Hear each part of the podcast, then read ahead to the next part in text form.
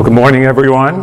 Um, we're going to start this morning with a little object lesson to uh, do something a little bit different today. Hopefully, this will help illustrate our sermon. So, I'm going to need uh, two volunteers this morning. Um, so, two volunteers, maybe whose parents don't mind their kids coming forward and helping with us. Do you want to come up and maybe? Okay, we got one, and then can I just get one more volunteer over here? Jake. Okay, great, perfect. Excellent. So come around here. This is great. Do you guys like whipped cream? No? You're not going to like this one. Do you like whipped cream? Yeah. How do you not like whipped cream? Gosh, I'm sorry. You're missing out. Uh, in heaven, you will love whipped cream. the resurrected body, all will be made well. Um, okay, I got to put this down for one second. So we're going to start with some whipped cream this morning. Jake, you're going to. Uh, this is fresh whipped cream, just so you know. Straight from the store, nothing wrong with it here. So, yeah, it makes, it, it makes you suspicious now. No, really, there is nothing wrong with this cream. All right, so there we go. Have you? Do you at least know how we make whipped cream, right? Like you have to beat it. No. Okay. Here, here's a fork. So you're going to have to beat this until it turns to whipped cream. It may be a while. Okay. Do you want to come around here? Here, you can come around. This is great. You like whipped cream, right? Okay, good. Praise the Lord. Okay, got to add some powdered sugar. Actually, we'll add that in a second. All right. Have you ever used one of these before? There we go, high power. All right. So just hold this, and then there you go. Here, so you can just put it right here, and then you hold it like there we go. Stick that in there. Hold that. You got it? Mm-hmm. Keep going, Jake. You don't spill any. So this actually happened to us one time. We were in the Dells. We were visiting. We were celebrating our my niece's birthday party, and we got all excited. We went up there. We had the cake. We had the ice cream. We had the whipping cream. We had everything we needed except for the whisk. So the only thing that we could find, keep keep going. This is gonna, there we go. The only thing we could find was a slotted spatula. So we're taking turns to go through a whole family, like all the adults. Oh, oh my goodness! Look at that. We're done already. How, Jake? Can you show us? How? Yeah. All right. You may have to stand up here for the whole sermon. Okay. Look at this. This is amazing. All right. Okay. You can put that down, Jake. Thank you. Round of applause for everyone here. Do you want to try a little bit? Oh, okay. You're right. Excellent. Thank you. Thank you.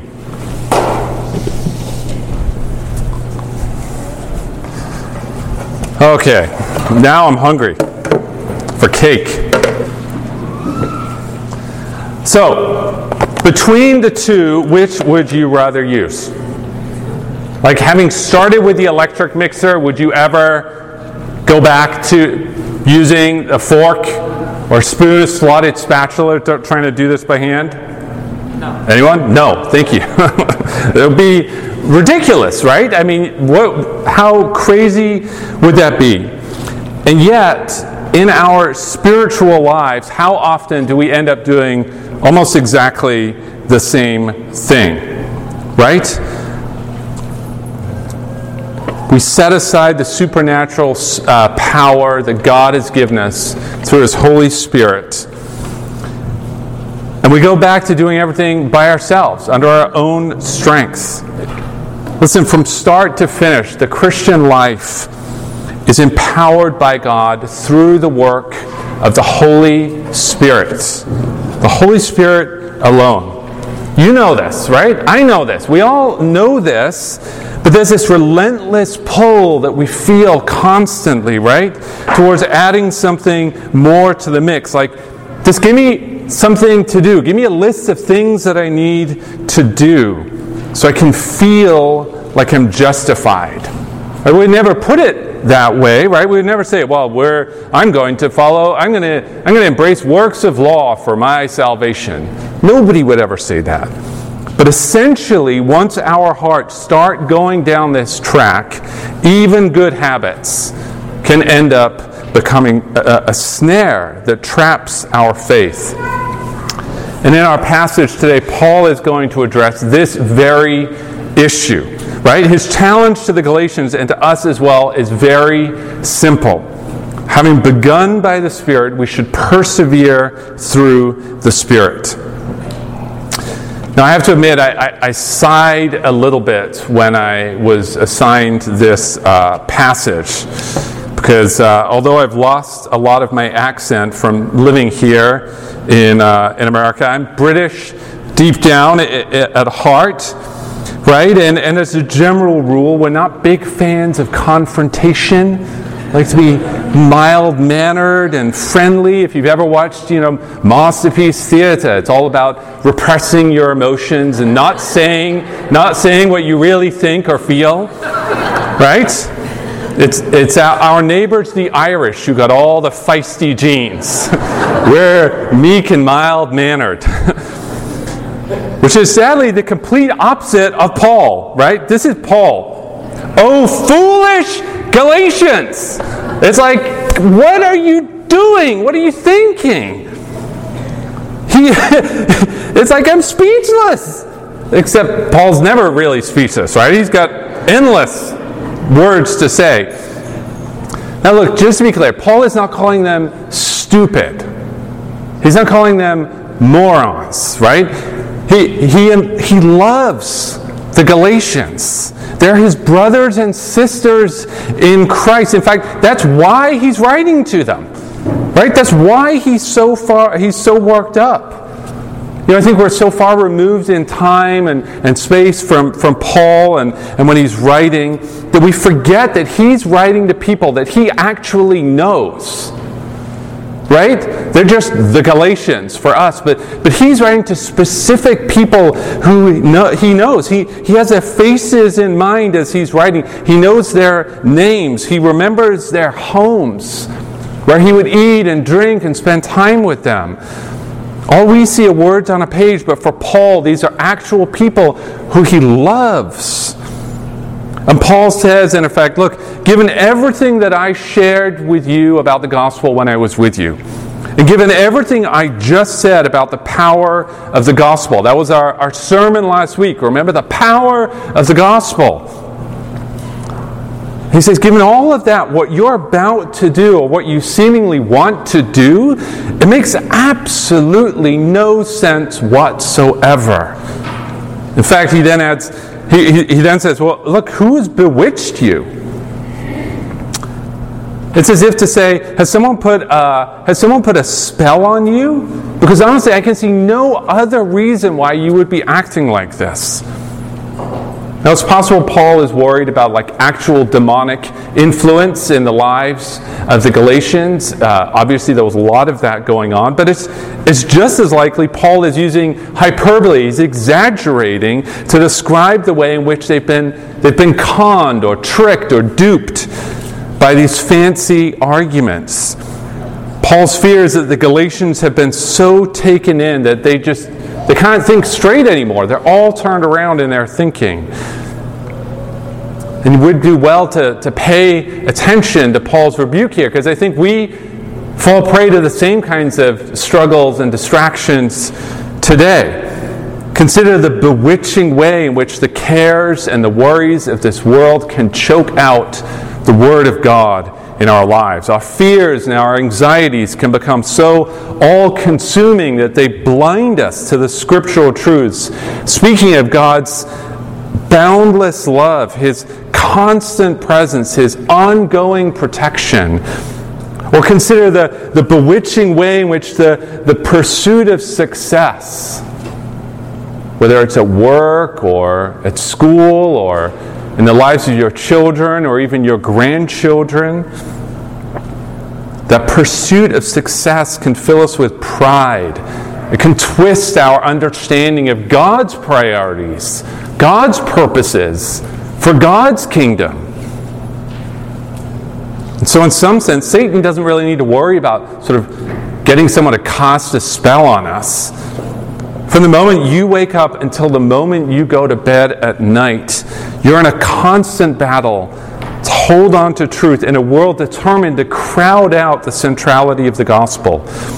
A world set on hypnotizing you like a deer in the headlights, right? Grabbing your head and your heart, calling you from the cross of Christ to something else, anything else. But don't give in. The solution for the Galatians is the same as it is for us. Look at the rest of verse 1. Paul says, It was before your eyes that Jesus Christ was publicly portrayed as crucified. Paul's like, Look, don't, don't you remember any of the sermons that I preached to you when I was out there? And maybe if they were being truthful, they'd be like, Well, actually, not sure we do. But um, how could they forget the powerful way in which Paul had proclaimed Jesus to them? How could they forget that? You know, almost every summer we go out to the New Jersey shore with Kari's family, and, and one of the weirdest things for me there is, is this constant stream of, of small planes that fly just above the beach. Like, seriously, like a couple hundred feet above the beach, just off the edge of the shore, with these huge banners flying behind them. Have you seen these? You know, they've got these huge advertisements on them, like, like you know, uh, uh, crab legs on Tuesdays. You know, ten bucks, all you can eat, or you know, join us at the margarita bar, or whatever it is. And it's this constant stream. They're just flying by all day long. You can't tune them out. There's no ignoring them or, or, or getting by them. You cannot miss these proclamations. And in some respects, Paul is saying the same kind of thing. He's like, Look, I lived and I, and I taught and I preached among you. I performed miracles that you saw the power of God at work. How could you miss the gospel? Like, how could you miss that when I was there with you? It's all I talked about over and over and over and over again. And this is exactly what, what Pastor Michael was preaching about last week. Right? It's by faith alone that we're justified, not by works. That was his message. Not faith and anything at all. Right? Just faith. And that faith is not even a work either. It's, it's something we receive with open hands.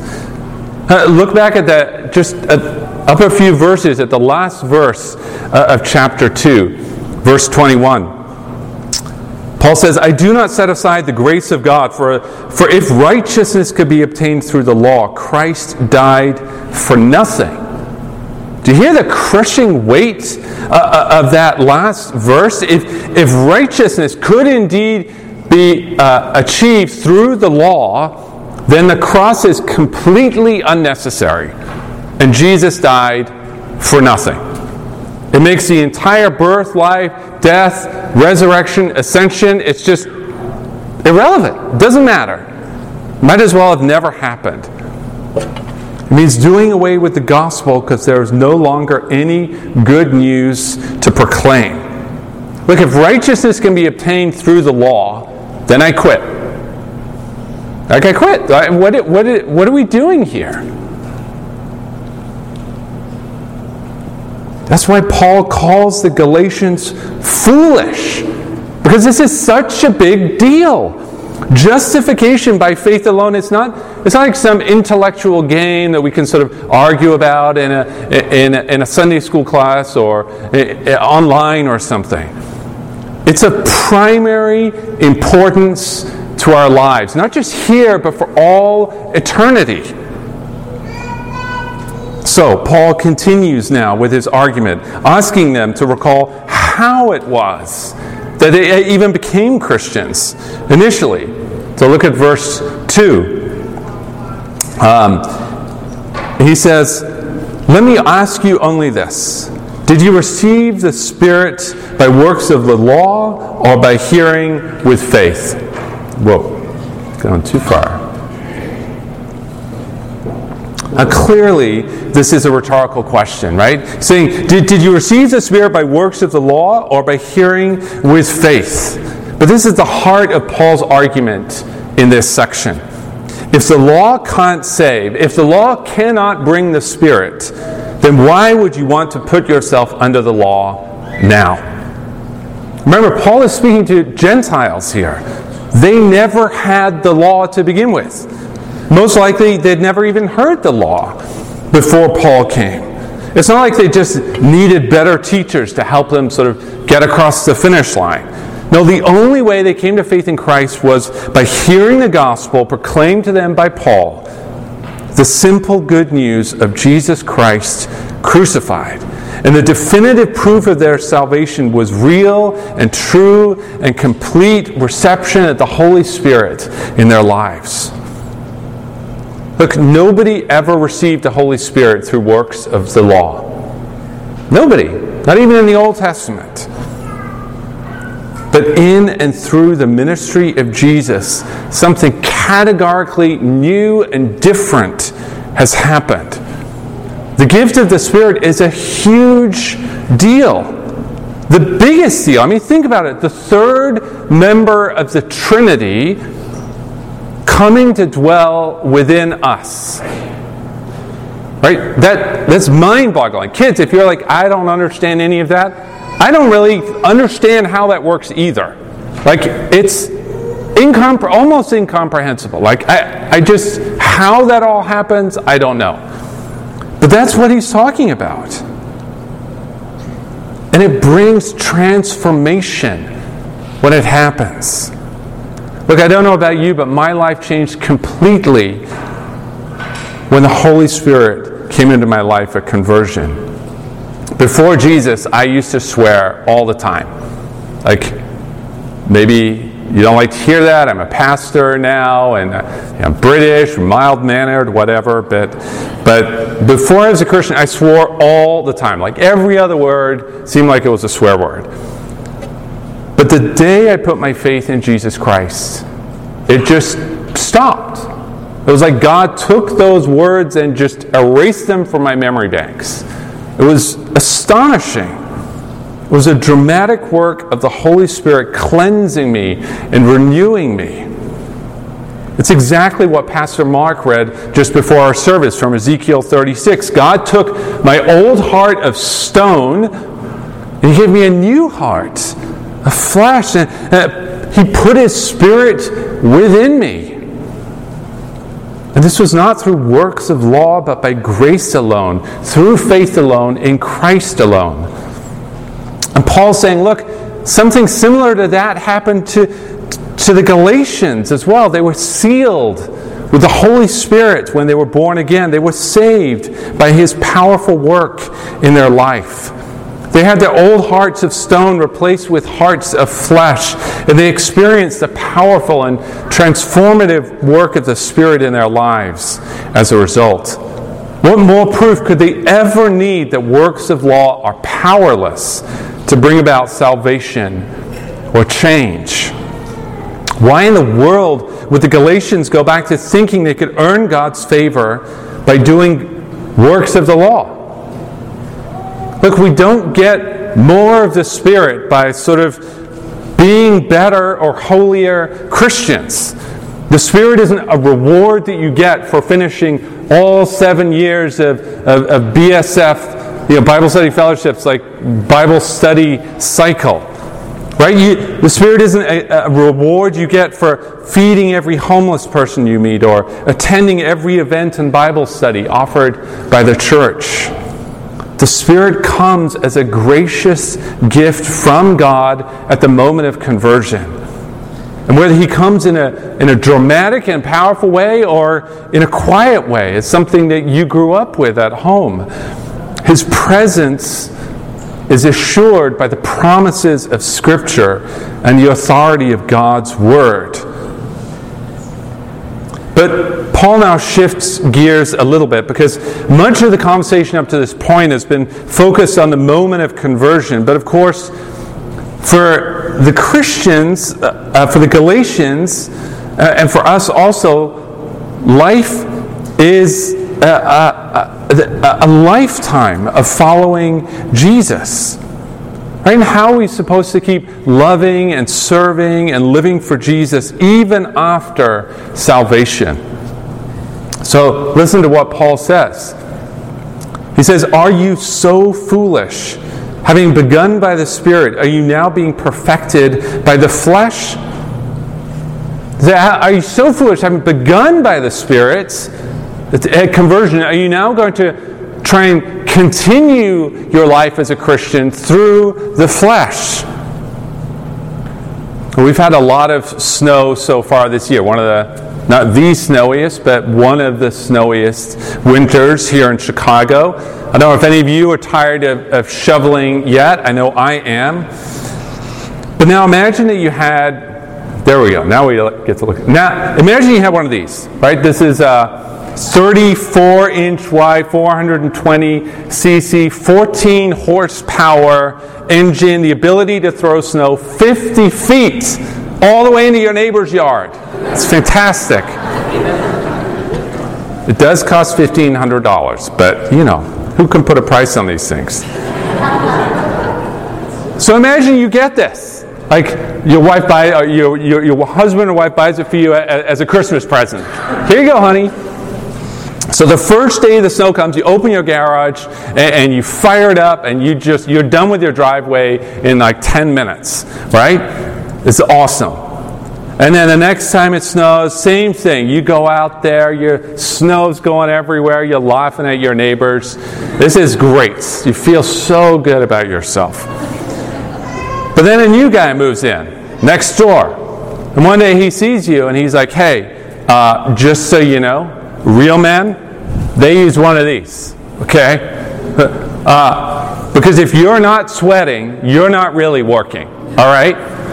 And every day it's the same message. It's like, yeah, I mean, I know you got that, but really, you should be using this. Until one day, and it's just incessant, until one day you find yourself out there and this is you. Working at the snow, one tiny shovel at a time. And the whole time, the snowblower is just sitting there in your garage. The door's open, everyone can see it. It's just sitting there, gathering dust. Now, what would you think if you saw me doing that? Huge, awesome snowblower in the garage, and I'm out there shoveling like this guy. Right? Oh, foolish neighbor. Having bought such an amazing snowblower, why would you persist in doing all the hard work by yourself? What are you thinking? Can you at least have me borrow the snowblower? like, what should I do? Put this stupid thing down and go fire up the snowblower and do it the way it's supposed to be done. And Paul's trying to make a similar point here with the Galatians. He's like, look, having experienced all the life giving work of the Spirit in their lives at conversion, how could it ever make sense to now continue in their faith under their own strength? What possible impact could circumcision have at this point? What exactly would following the food laws do that the Holy Spirit Himself was not already doing in their lives? And the same is true for us today. Having begun by faith, we should continue under the power of the Holy Spirit. But we don't do that. Instead, we struggle with thinking, surely there must be something more we should be doing. Otherwise, it all just sounds too, too easy, too lackadaisical, too subjective, too prone to abuse. I mean, grace can't be this simple, right? There must be something more that we should be doing. Reflecting on this question, a friend of mine, we were talking about this, and he said, he said, look, it's always the same message with Christianity. It's free to get in, but then you pay the rest of your life. Meaning, from his perspective, the gospel is good news for salvation, but now Now it's a matter of working like crazy to be a good Christian. So you've got to serve more, you've got to give more, you've got to sacrifice more, you've got to spend more time doing more Christian stuff, you've got to read your Bible more, you've got to pray more, you've got to evangelize more, you've got to serve more, and on and on and on. And of course, on the one hand, these are all core disciplines in the Christian life. Right? They're all ways that we grow in our faith and we experience God. I encourage them. Michael encourages them. And there are likewise dozens of clear ethical commands in Scripture that we're called to obey. And we're going to talk about these when we get to Galatians 5. But they can also become empty works that we find ourselves doing simply in an effort to please God or to please others. We begin with the Spirit, but then somewhere along the way we shift to trying to finish the race under our own strengths. If we can be honest here for a moment, I think my fear is there's a lot of kind of uh, grin and bear it in the church today. Good, honest, well intentioned Christians struggling along under the weight of enormous spiritual pressure, feeling constant spiritual exhaustion. So, my friend who I mentioned earlier, he's noticed this pattern in his life, and maybe you can relate to this. Because when his willpower fails him in some area of temptation, not even necessarily something huge, but the result is usually this keen awareness of his own weakness and failure, which then makes him depressed, which in turn makes him feel there is no way that God is going to use him or work through him now. And then, instead of this being a, an opportunity to be reminded of the gospel and the fact that we are all powerless to keep the law, and that for all our neat and tidy appearances, we are all sinners desperately in need of grace. Instead of that, this, this moment of failure becomes a time to be reminded of the fact that he has to work harder now at resisting sin and harder at denying the flesh. It's a time to be reminded he has to work harder at being a better Christian so that maybe then God will be pleased with him and accept him and bless him. He's out there shoveling the snow by hand while the snowblower sits unused in his garage. I think this is not all that unusual in Christian circles. He's not some strange anomaly out there on the fringes. He reads his Bible, he prays, he worships at church. He's a sharp guy, he's a great leader. But he's in a daily battle to shed that that, that, that pull yourself up by the bootstraps mentality that was ingrained in him as a kid. Can any of you relate to this? You know, talking about this problem in our churches, the, the author Jerry Bridges asks the following probing question. He said in one of his books, Are you experiencing both the peace of God that comes with salvation and the joy of God that comes by living in grace every day. If not, you may not be saved by grace. I mean, you may be saved by grace, but you are living by works. If you're not experiencing the peace of God and the joy of God that comes by living by grace each day, you may be saved by grace, but you may find that you're actually living day to day by works. So, how do we overcome this tendency towards self righteousness? How do we overcome the pull towards a, a, do more, try harder kind of Christianity? And near the uh, very end of his life, John Newton is, is recorded as having said, My memory is nearly gone, but I remember two things that I am a great sinner and that Christ is a great Savior. When it came down to it, that was all the theology that he needed. This is Paul says the same thing, right, in 1 Timothy. Even though I was once a blasphemer and a persecutor and a violent man, I was shown mercy because I acted in ignorance and unbelief. The grace of our Lord was poured out on me abundantly, along with the faith and love that are in Christ Jesus. Here's a trustworthy saying that deserves full acceptance Christ Jesus came into the world to save sinners, of whom I am the worst. Now, we may not be slip sliding our way into some horrendous, hedonistic, egregious sin and debauchery. But that's not the point, okay? You don't get extra brownie points with God for weeping and wailing about how horrible a person you are and what a, what a wicked sinner and, and, and you deserve nothing good in life. Newton and, and the Apostle Paul, they're not trying to outdo each other. No, I'm the worst. No, no, really, I'm the worst. No, you don't understand. I'm the far worse sinner. That's just a different form of works righteousness. Right? Trying to sort of earn God's favor through emphasizing what a bad person you are. Both John Newton and the Apostle Paul are focused on something else here. God's grace is sweetest for those who recognize their deep neediness. His grace is sweetest for those who recognize their neediness. That's what Paul's talking about. Now, our position before God is secure. In Christ, you have all received the A plus that Pastor Michael was talking about last week. In Christ, you are all adopted as sons and daughters. That's a done deal. But functionally, day to day, we still battle with sin and temptation and frustration and anger and doubt and exhaustion and everything else just like my friend I was telling you about. But the way out of that cycle of do more, try harder, is to fix our eyes on Christ crucified, to recognize our neediness, to stop relying on our own self sufficiency and trust in Christ's all sufficient power.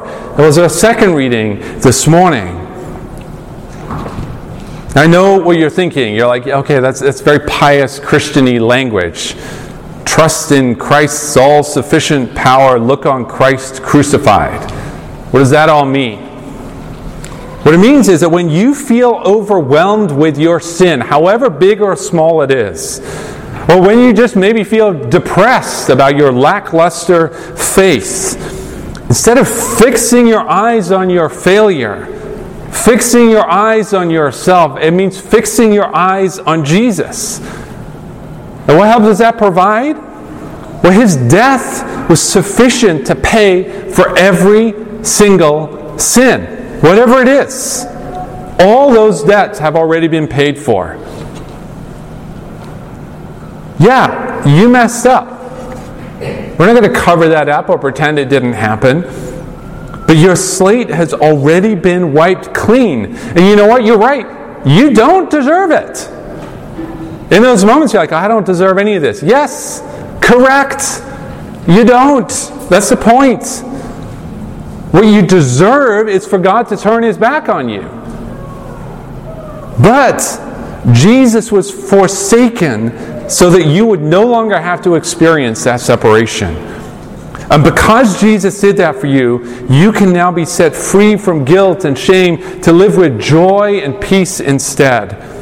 Or when you feel that crushing weight of Christian duty, you can look to the cross and be reminded that all the work that could ever possibly need to be done has already been accomplished by Jesus on your behalf. And the cross, the cross is proof of that. And when I say look to the cross, let's boil that down. He said, I'm thinking of, of communion, which we're going to celebrate in a few minutes. When we literally remember Christ's death, I'm thinking of when we sing worship songs in, in the car or at home with our families or, or here at church or in, in other studies. I'm thinking of time spent in prayer, meditating on Jesus. I'm thinking of time spent reading the Bible and seeing the dozens of ways that it speaks of God's gracious provision for us. I'm thinking of the encouragement that we get from brothers and sisters in Christ, whom God has placed in our lives to remind us of these truths that Christ came to save sinners. We can speak these truths into each other's lives, right? We can help drag our attention off ourselves and onto Jesus. You know, I mentioned earlier how sometimes spiritual disciplines can become a burden in our lives, like a sort of Christian version of works of law. But this only happens when you look at them as jobs that have to be accomplished, right? Or, or tasks that, that God has for you to do. Like you've got this big to do list every morning, hoops you have to jump through to earn God's approval, or, like, like doing chores for your parents. But prayer and Bible reading and giving and serving and everything else, these are all meant by God for your blessing. They're all meant by God for your nourishment. They're food and drink for your soul. Look, God doesn't need your prayers. You need your prayers. God doesn't need you to read His Word. You need to read His Word. These disciplines are for your benefit, not His. They're gifts. They're given to strengthen and encourage, but only when you see them for what they are ways to engage with God, your King, your sovereign leader. It's not the action so much as the attitude, right? The posture of your heart behind the action that matters. That's why Paul ends this section by emphasizing again the important role of faith in our lives. Look with me at verses 5 and 6.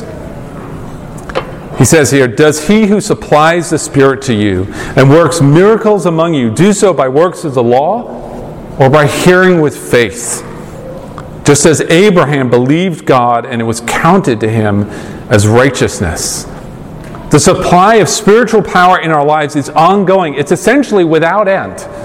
Right? It's a well that will never run dry. Never. I don't know what this looked like for the Galatians. Paul doesn't tell us, but he's clear there was an ongoing pattern of spiritual provision. And it came not by obeying the law, but through faith, through trust in Jesus. The same kind of trusting faith that Abraham exhibited before he was circumcised, long before the law was ever given to Moses. The same kind of trusting faith we're called to exhibit today. And thank goodness for the ongoing spiritual provision of God's power in our lives because I don't know about you, but I need it. I am very much a work in progress. You know, last summer we were at a summer camp out in Michigan. It's right on a, on a big lake. And one day we took a boat ride out on the lake. It was just our family and this woman uh, driving the boat. And we got going, we got a little ways out there, and all of a sudden the, the engine started making uh, the motor really weird noise. And it got to the point where we're all kind of looking at each other like, is it really supposed to be sounding like that?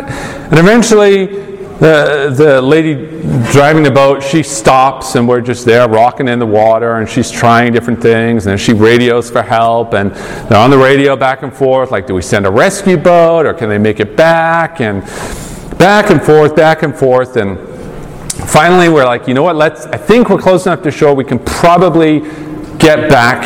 And if not, then I can send a boat. So we, we stumble our way slowly back to shore, and obviously we, we made it there, going half speed with this really disturbing sound coming from the engine compartment the whole time. And here's the point spiritually, I think I'm, I'm a lot like that boat. My life is not as, as cut and dry as, as, as using the fork and doing it all by myself, or using the mixer and having it all power, or using the snowblower or using the shovel. My life's more like that boat. Right?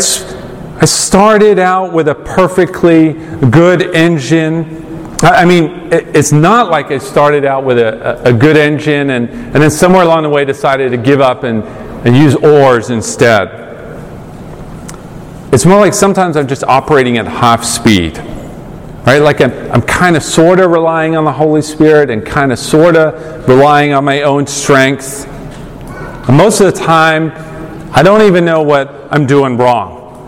Right? All I know is that the water is choppy, there's a storm threatening on the horizon, and I'm hoping I can complete the journey and make it safely home before this craft all falls to pieces.